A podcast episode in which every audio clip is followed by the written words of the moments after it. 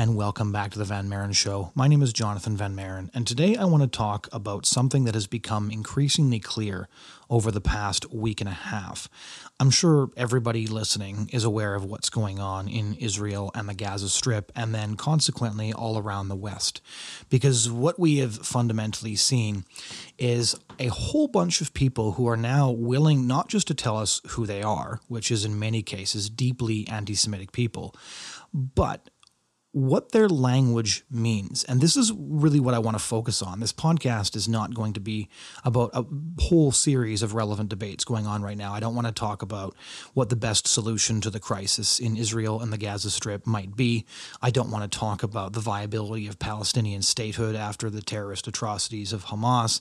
Uh, I don't want to get into a huge debate about the ethics of the IDF and settlements in East, Jerusalem, because that's not the point really that I want to make. And I think, especially especially for those of us who live in the West, it's not the most important point to identify because those are solutions, those are problems that are going to be worked out by the major players. And this is not a podcast primarily about geopolitics. I want to mention something else that is not going to be the subject of this podcast, but I do think is worth mentioning, is we are seeing, just as we saw in the post 9 11 period, the extent to which many, many people who have immigrated to the West, the West needs massive amounts of immigration due to the fact that our birth rates have almost entirely collapsed. Canadian birth rates are collapsing even further year over year, making it necessary to import immigrants if we want to support the labor force that props up our welfare state. That has always had implications for what multiculturalism might look like, and people are getting a pretty good look at one manifestation of multiculturalism in Canada, which is the fact that there are major protests, um, I should say, celebratory demonstrations that are actively celebrating what's going on in Israel right now. We have protests in which horrifying things are, are being said. There was chants of gas the Jews by protesters in Australia. These protests are still ongoing in many different countries and on many prestigious university campuses, mostly with the consent of the faculty.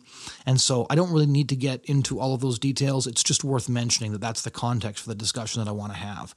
What I really want to talk about, though, is the language that progressives have been using over the past. Uh, well, I think that this language has become mainstream, especially just in the last few years. It's always been there, percolating through various academic departments in the Ivy League. But what we've had the opportunity, unfortunately, to see over the last week and a half is just what the terminology being used means. And I want to start with the term decolonization. And again, the reason I think this is so relevant to Americans and Canadians is because decolonization is a term that is now very frequently used. Here in Canada, it's a very common term uh, used by academics. It's a term that's been featured in many of our debates over the residential schools, which, for the record, I find to be appalling, and I've, I've written about that many times. Um, a lot of the terminology that has been used by progressive academics has never been clearly defined, and we are always told that what these terms actually mean um, are just sort of grappling with the guilt of, of, of our collective Western civilization, uh, grappling with the atrocities that were perpetrated against indigenous peoples and other groups. And one of one of the things that never got discussed is well, what does decolonization mean? Because these terms are essentially used to sign off on whatever policy agenda progressives happen to be pushing. We now know in very, very crystal clear terms what a lot of these words actually mean to those who are using them. And I think that this has uh, real implications for our discourse because I now think that we should reject many of these terms out of hand. These are not benign terms, these are terms that are used to justify bloodshed. Let's take the term decolonization first, and then I want to look at a couple of others that are very relevant, especially in the context of all of those churches that were burned down after the fake story about uh, graves in Kamloops came out outside a former residential school. And so just to kind of summarize for all of you, on October 7th, the Hamas terrorists who are currently in control of the Gaza Strip, may not be by the time uh, this podcast airs, uh, launched an operation through the border into Israel with hundreds of gunmen on trucks, motorcycles, paragliders, I don't think uh, anybody is unaware of what they did when they crossed into Israel. Uh, they mowed down people at a peace music festival, uh, murdered up to 250 of them. They did horrifying things to men, women, and children. Um, the examples of torture are too graphic to actually articulate. They kidnapped many people. Uh, most estimates indicate that there's roughly 100 Israelis currently captive in the Gaza Strip if they're still alive. That includes children under the age of three. They raped women next to the corpses of their friends. They kidnapped women to take back to the Gaza Strip, uh, apparently, um, to abuse them even further. That is the context for what academics were defending. Um, these videos have been reaching unprecedented millions of people. And so it's impossible for anybody to be unaware of what they are defending when they use these terms. And so this is essential context when considering the response of many leftist journalists and academics to these horrors. Like the last several days for me have been incredibly clarifying. And those of you who read my blog regularly will know that I've always been opposed to groups that I consider to be exploiters of suffering in order to push a Marxist agenda. So Black Lives Matter, um, for example, exploits genuine tragedy, uh, exploits genuine genuine historical injustice in order to make the case that the, the nuclear family must be destroyed. They have an explicitly Mar- Marxist agenda. We know a lot of the leaders of, of, of Black Lives Matter are actually grifters who just took all that money that was being given for the improvement of the inner city and, and, and was supposed to benefit African Americans and used it to buy themselves mansions. And so I've always been very suspicious of these groups, um, and I've written that and said it many, many times. I'll admit, though, that I even am kind of stunned and horrified by what these people are willing to defend. When you see uh, video footage of women being kidnapped by Hamas terrorists and they have bloodstained pants, which is almost certainly from their sexual abuse, we have confirmation of much sexual abuse. The images and the videos are almost impossible to handle, and I've been trying to avoid seeing more of them. I never thought that in the post Me Too era, where sexual assault, I think, is rightfully considered one of the most horrifying things a human being can perpetrate on another, that even that, even like the use of rape as a weapon of war by terrorists, would be defended by these academics. So, just I'm just going to give you a couple of examples because I think these are important examples to look at. There's a freelance writer, Najma Sharif, uh, wrote on X, formerly known as Twitter, "What did you all think decolonization meant? Vibes, papers, essays, losers." Yeah, so we're, we're losers apparently for being horrified by the crimes and the atrocities perpetrated against civilians. These are people in the West, by the way. This is it's important to understand the people who are staffing our universities, the people who are informing all the diversity, equity, and inclusion seminars that most people in our government, uh, our federal government, are put through. That uh, most people at the U.S. federal government have to go through. These are the people who are training training our politicians and because they're academics, our children on how to think about these issues. That is why this is so significant. Let me give you a couple of other examples. Uh, Rivkah Brown of Novara Media responded to all the atrocities that were unfolding, sometimes live on, on X. Today should be a day of celebration for supporters of democracy and human rights worldwide, as Gazans break out of their open air prison and Hamas fighters cross into the colonizers' territory. The struggle for freedom is rarely bloodless, and we shouldn't apologize for it. Again, I'm not even going to get into the details of whether Gaza is in fact an open air prison. Uh, we don't need to discuss the fact that e- Egypt's border remains closed, and it remains closed because they believe that Palestinians that would flood across their border are in many cases a threat to them.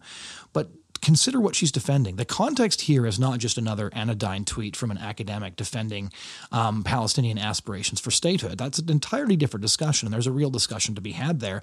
It's a very nuanced issue. I have my own views, which I don't think are important to express in this context, but that's not what she was defending. This was a direct response to atrocity videos. Uh, Sarah Shahid, who freelances for Now Toronto and Spring Magazine, said, What a glorious Saturday. From the river to the sea, Palestine will be free. Uh, from the river to the sea, of course, uh, um, indicates the desire to completely wipe the Jews off the map in the Middle East. Nearly 30 Harvard student associations, including the Harvard Islamic Society, the Harvard Kennedy School Muslim Caucus, the Society for Arab Students, released a public statement declaring that they collectively, quote, hold the Israeli regime entirely responsible for the unfolding violence. That would include, of course, the violence perpetrated against Israeli civilians, women, and children. Dr. Jessica Hutchinson, an assistant professor of social work at Wilfrid Laurier University in Waterloo, Ontario, near where I live, said, I hope your upcoming acknowledgements will include support for Palestinians who are taking their land back from the settler colonizers settler colonizers is another important term that we're going to get to in a minute. But but keep in mind here, um, what these terms are being used. Land acknowledgements are pretty much standard in academic um, circles. And what a land acknowledgement is, um, I heard these all the time at SFU and UBC, is a professor or a lecturer will open up um, their their lecture or their event by first acknowledging that they live on unceded territory uh, for this or that indigenous group. Um, I know that none of these people seem interested in giving the land back, so it's kind of wildly insulting in many ways to indigenous people to give these land acknowledgments. Um, we are currently on unceded territory of, of, of Group X. We will not be giving the land back to Group X, but we're just you know acknowledging the fact that it's stolen. Uh, the whole thing is performative and ridiculous, um, and that used to be my view just a couple of weeks ago that most of the stuff was just uh, you know, the woke virus. This is just performative, ridiculous, I think insulting to indigenous people. But I didn't realize just how dangerous it was because I think even I underestimated what the left is willing to defend. Let me give you more examples.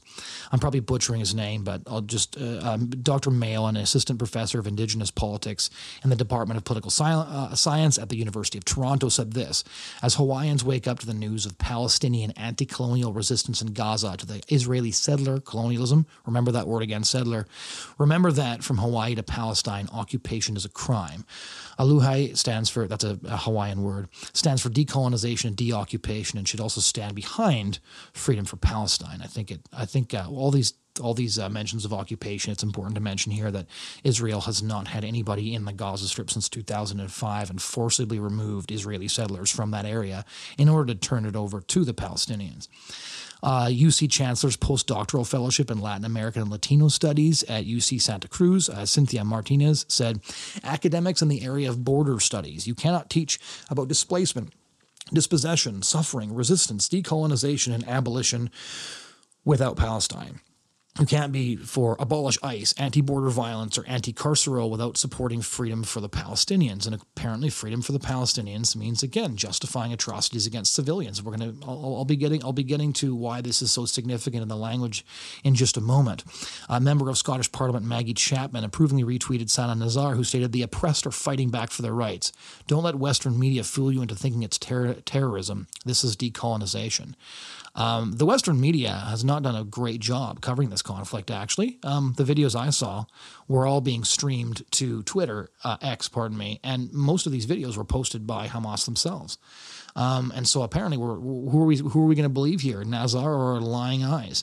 Uh, n- another uh, uh, faculty member at the London School of Economics and Columbia University said Academics like to decolonize through discourse and land acknowledgments.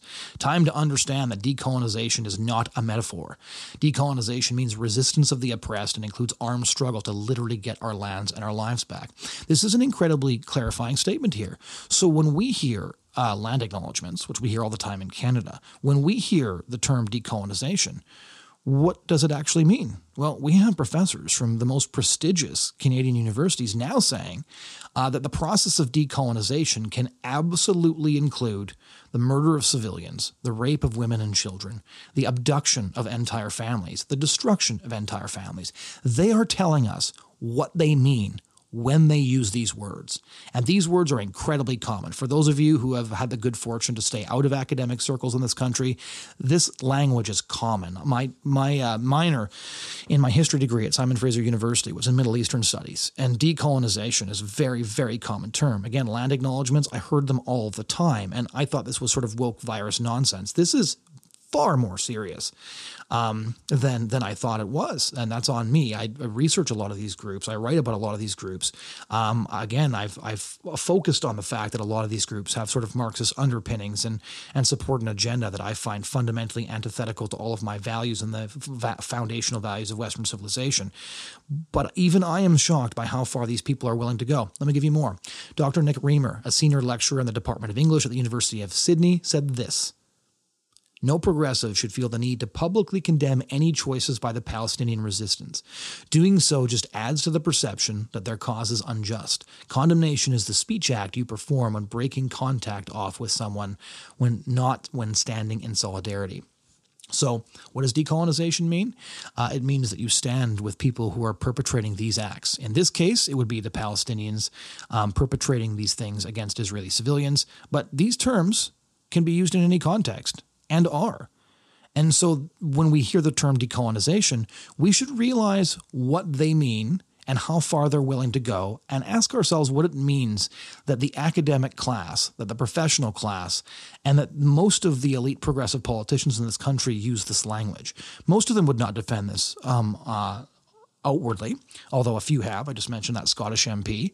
Um, there's plenty of uh, both sides ism going on from Liberal members of Parliament, uh, from um, so provincial NDP members here in Ontario, and of course from the infamous squad in the United States.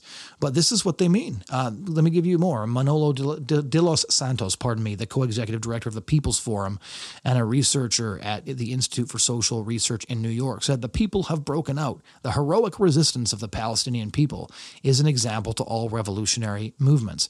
CUPE Local 3906, the faculty union at McMaster University, which is one of Canada's most prestigious, says Palestine is rising. Long live the resistance.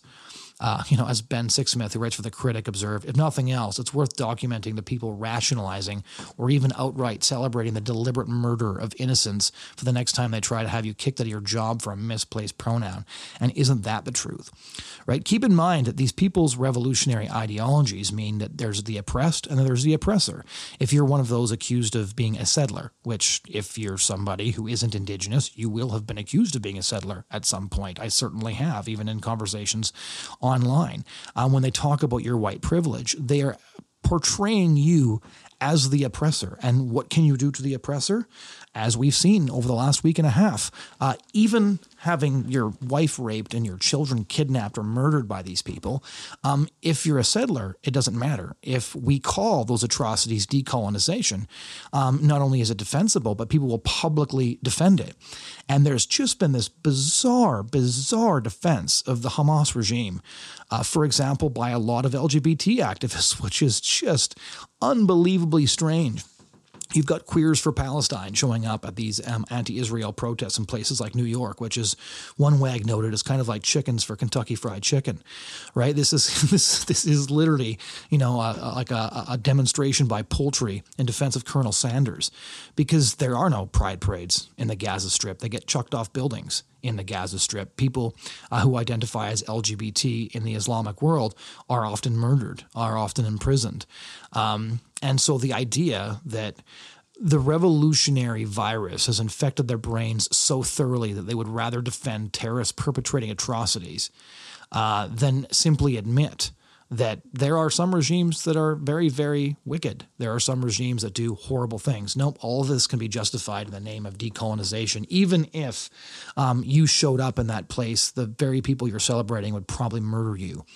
Uh, Dr. Ameil Joseph, uh, who is an associate professor of, of course, social work at McMaster University, and who very sensitively includes his pronouns in his ex bio, tweeted Post colonial, anti colonial, and decolonial are not just words you heard in your ID, EDI workshop. And I could give you dozens of other examples that have been unfolding. I'm going to give you another example in particular shortly here. But now we've, we've been told in explicit terms what decolonization is really all about. We know what leftists mean when they say it. We know they will defend raping women, butchering children, abducting Holocaust survivors under the guise of liberation. The alleged intellectuals calling people settlers and using land acknowledgments and demanding that our leaders use their rhetoric, their Marxist framework for how we discuss issues, aren't just cosplaying as revolutionaries. And this is incredibly important to understand. When push comes to shove and sobbing teenage girls are abducted and shot to pieces, they'll cosign. Uh, Tristan Hopper of Canada's National Post has, has been melting down on Twitter over the past week, and he's had a lot of really, I think, profound things to say about the state of Canada's academia and the state of Canada's progressive elite. And one of the things he said is worth quoting. He said, What's happening here is a tell. If a university or a union can endorse or excuse the mass slaughter of revelers at a music festival, how can you possibly trust them on any other issue? And then you realize how many other issues we trusted them on. He also, more uh, ominously, mentioned that watching what's unfolding now helps him understand how the Rwandans turned on each other, how people who knew each other and were neighbors could turn on each other and kill each other. Because when you look at the intellectuals, the academics, the people who are forming the minds of the next generation, defending the sorts of things that we've we've been seeing on social media over the last week and a half, when you realize that there's no child who is innocent, no woman who is innocent in their eyes, um, because decolonization must go forward. What does that say about what they think of us? What do they mean when they call us settlers? Because I, I want to quote another tweet, and this is from an American Studies professor at Yale University. I'm not nut picking here. I'm not picking the most extreme examples, which I could do from my mentions on X. Um, Zareena Grewal um, from Yale tweeted to defend the tactics of Hamas, basically saying that they were not civilians. She said this Settlers are not civilians. This is not hard. That was in response to a Sky journalist tweet insisting that civilians are civilians are civilians, it doesn't matter where. But to her, settlers are not civilians. Think about that for a minute. Have you ever been called a settler? Unless you're an Indigenous person in Canada, you are certainly considered to be a settler by these academics. Now, what does that mean? Essentially, it means you're a class like the kulaks. Essentially, it means that you can be wiped out. Essentially, it means the people that we are watching right now defend what is going on in Israel would defend any form of violence against you as well. Now, I know, I know that a bunch of people are going to come back and say, come on, these people don't actually mean that. And I would agree that there are many people who use this rhetoric, which has, you know, been gifted to us by the ivory tower and now shapes our discourse on virtually all racial issues. I agree that most of them don't mean that, but the people who are teaching this stuff at Yale, at the University of Toronto, at Wilfrid Laurier University, at McMaster University, they are willing to defend atrocities against civilians in other countries because those civilians are, in their worldview, settlers. What does that mean? What does that mean? Well, let's let's use a Canadian example for a minute, and I think it's it actually helps put some of this in context. And so, as of July 4, 2023, 83 Christian churches in Canada have been vandalized, burned down, or desecrated since the announcement of the apparent discovery of graves found near a residential school in Kamloops, BC. Now, I don't want to get again into the details of all that story because to some extent it's a distraction, right? Whether or not they actually found children buried in these graves in Kamloops doesn't have a bearing on the fact that the residential school system um, was, in my view, a wicked system. It was, you know, state perpetrated family breakup in many cases. Um, some people joined residential schools for good reasons, some for very bad reasons. It's a very nuanced and complex issue. However, the response to this story, the the the dis- apparent discovery of graves, um, is how uh, True North News puts it resulted in a sort of massive spate of violence. Again, 83 Christian churches vandalized, burned down, or desecrated. And many of these churches were actually on indigenous land. So let me give you uh, let me give you some examples of some churches that were were either arsoned or burned.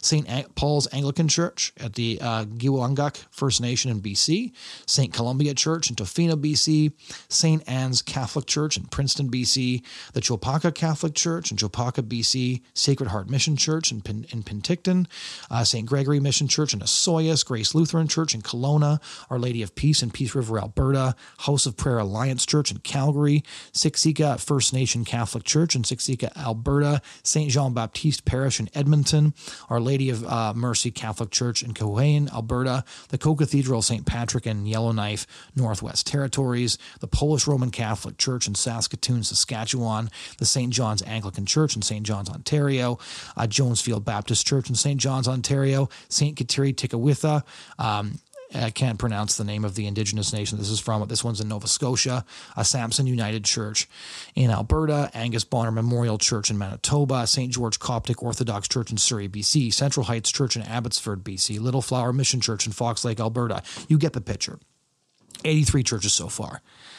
And you'll remember that when these churches started burning down, when almost entirely white social justice activists started targeting churches by chucking red paint on them, by setting them on fire, in many cases, burning them to the ground, in many cases, burning down churches that were on indigenous land and attended by indigenous people. The response of academics was largely to justify what was going on. You had Gerald Butts, the buddy of uh, Prime Minister Justin Trudeau, saying he could totally understand why people were burning these churches down. These churches on indigenous land, you had a lot of equivocation and an enormous amount of either hesitation or outright resistance to condemning the widespread destructions uh, uh, destruction of Christian churches across the country. Why? Because this was part of decolonization. Why? Because these churches were a settler religion, and many of them were constructed by or attended by people they would call settlers. And I'm not trying to make this sort of clumsy analogy uh, between what Hamas did in Israel and what uh, white progressive activists did here in Canada in burning down churches. What I am highlighting is that there is no form of violence that these academics are not willing to defend. And that when they use the terminology that is seeped almost entirely through our federal government and completely dominates the prevailing view in, in academia that these are just revolutionary terms that they use to justify any form of revolutionary violence.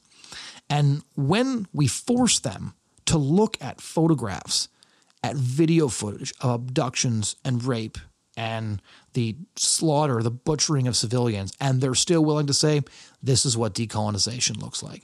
When somebody says, I can't believe civilians got killed, and a professor at Yale University, this is one of America's most prestigious, most prestigious institutions, comes out and says, settlers aren't civilians. What they've done is they've unpersoned you.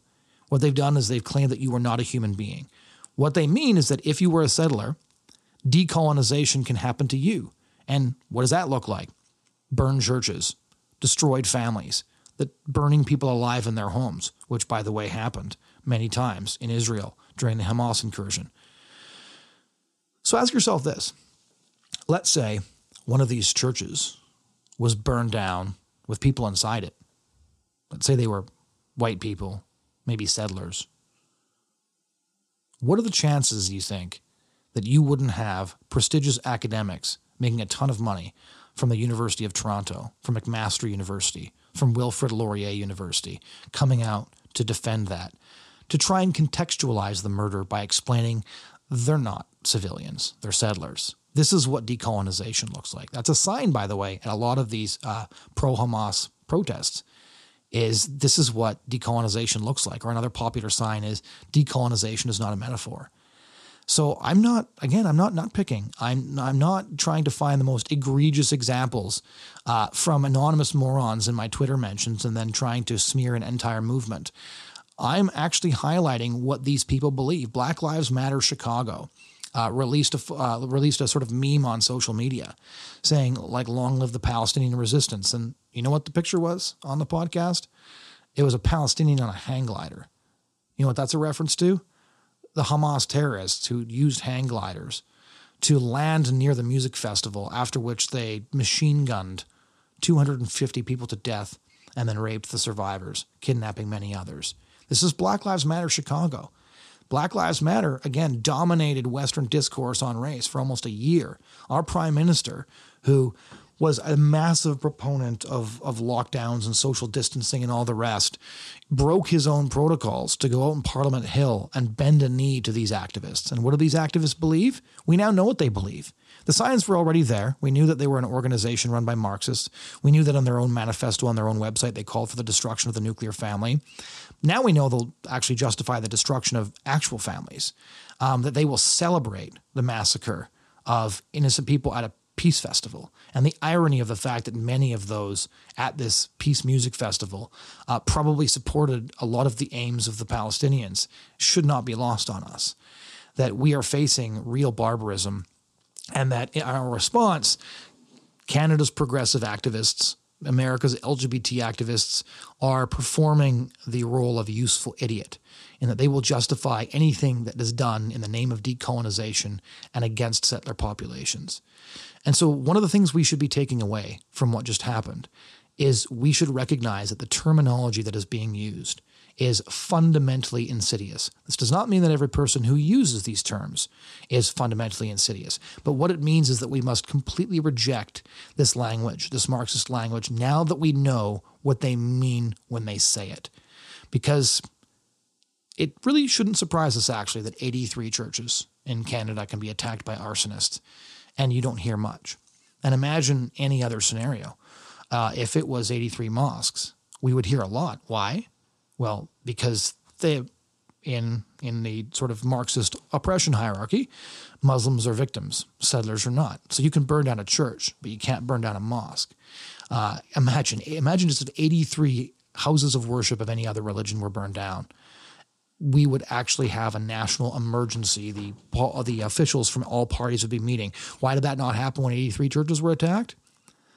Because they're settler churches. Christianity is a settler religion. And so the call is coming from inside the house. The, the termites have dined long and well. And now we are in a situation where many of the most prominent academics at Canada's most prestigious universities and the most prestigious American universities uh, are willing to justify the most horrifying violence in the name of decolonization and settlers. I, for one, will not be accepting the term settler ever again. I will be rejecting all of the language that is being used here because we know what they mean and we can't unsee what we saw. Thanks so much for joining us this week. Uh, I hope you found some of this helpful. Happy to receive uh, your comments and your feedback on anything I've said. Uh, if you'd like to subscribe to this show uh, or go back and listen to past shows, we'll have some interviews again coming up on, on a variety of other social issues. Please head over to lifesitenews.com, click on the podcast tab, and we do hope uh, that we'll see you around. Thanks so much for listening.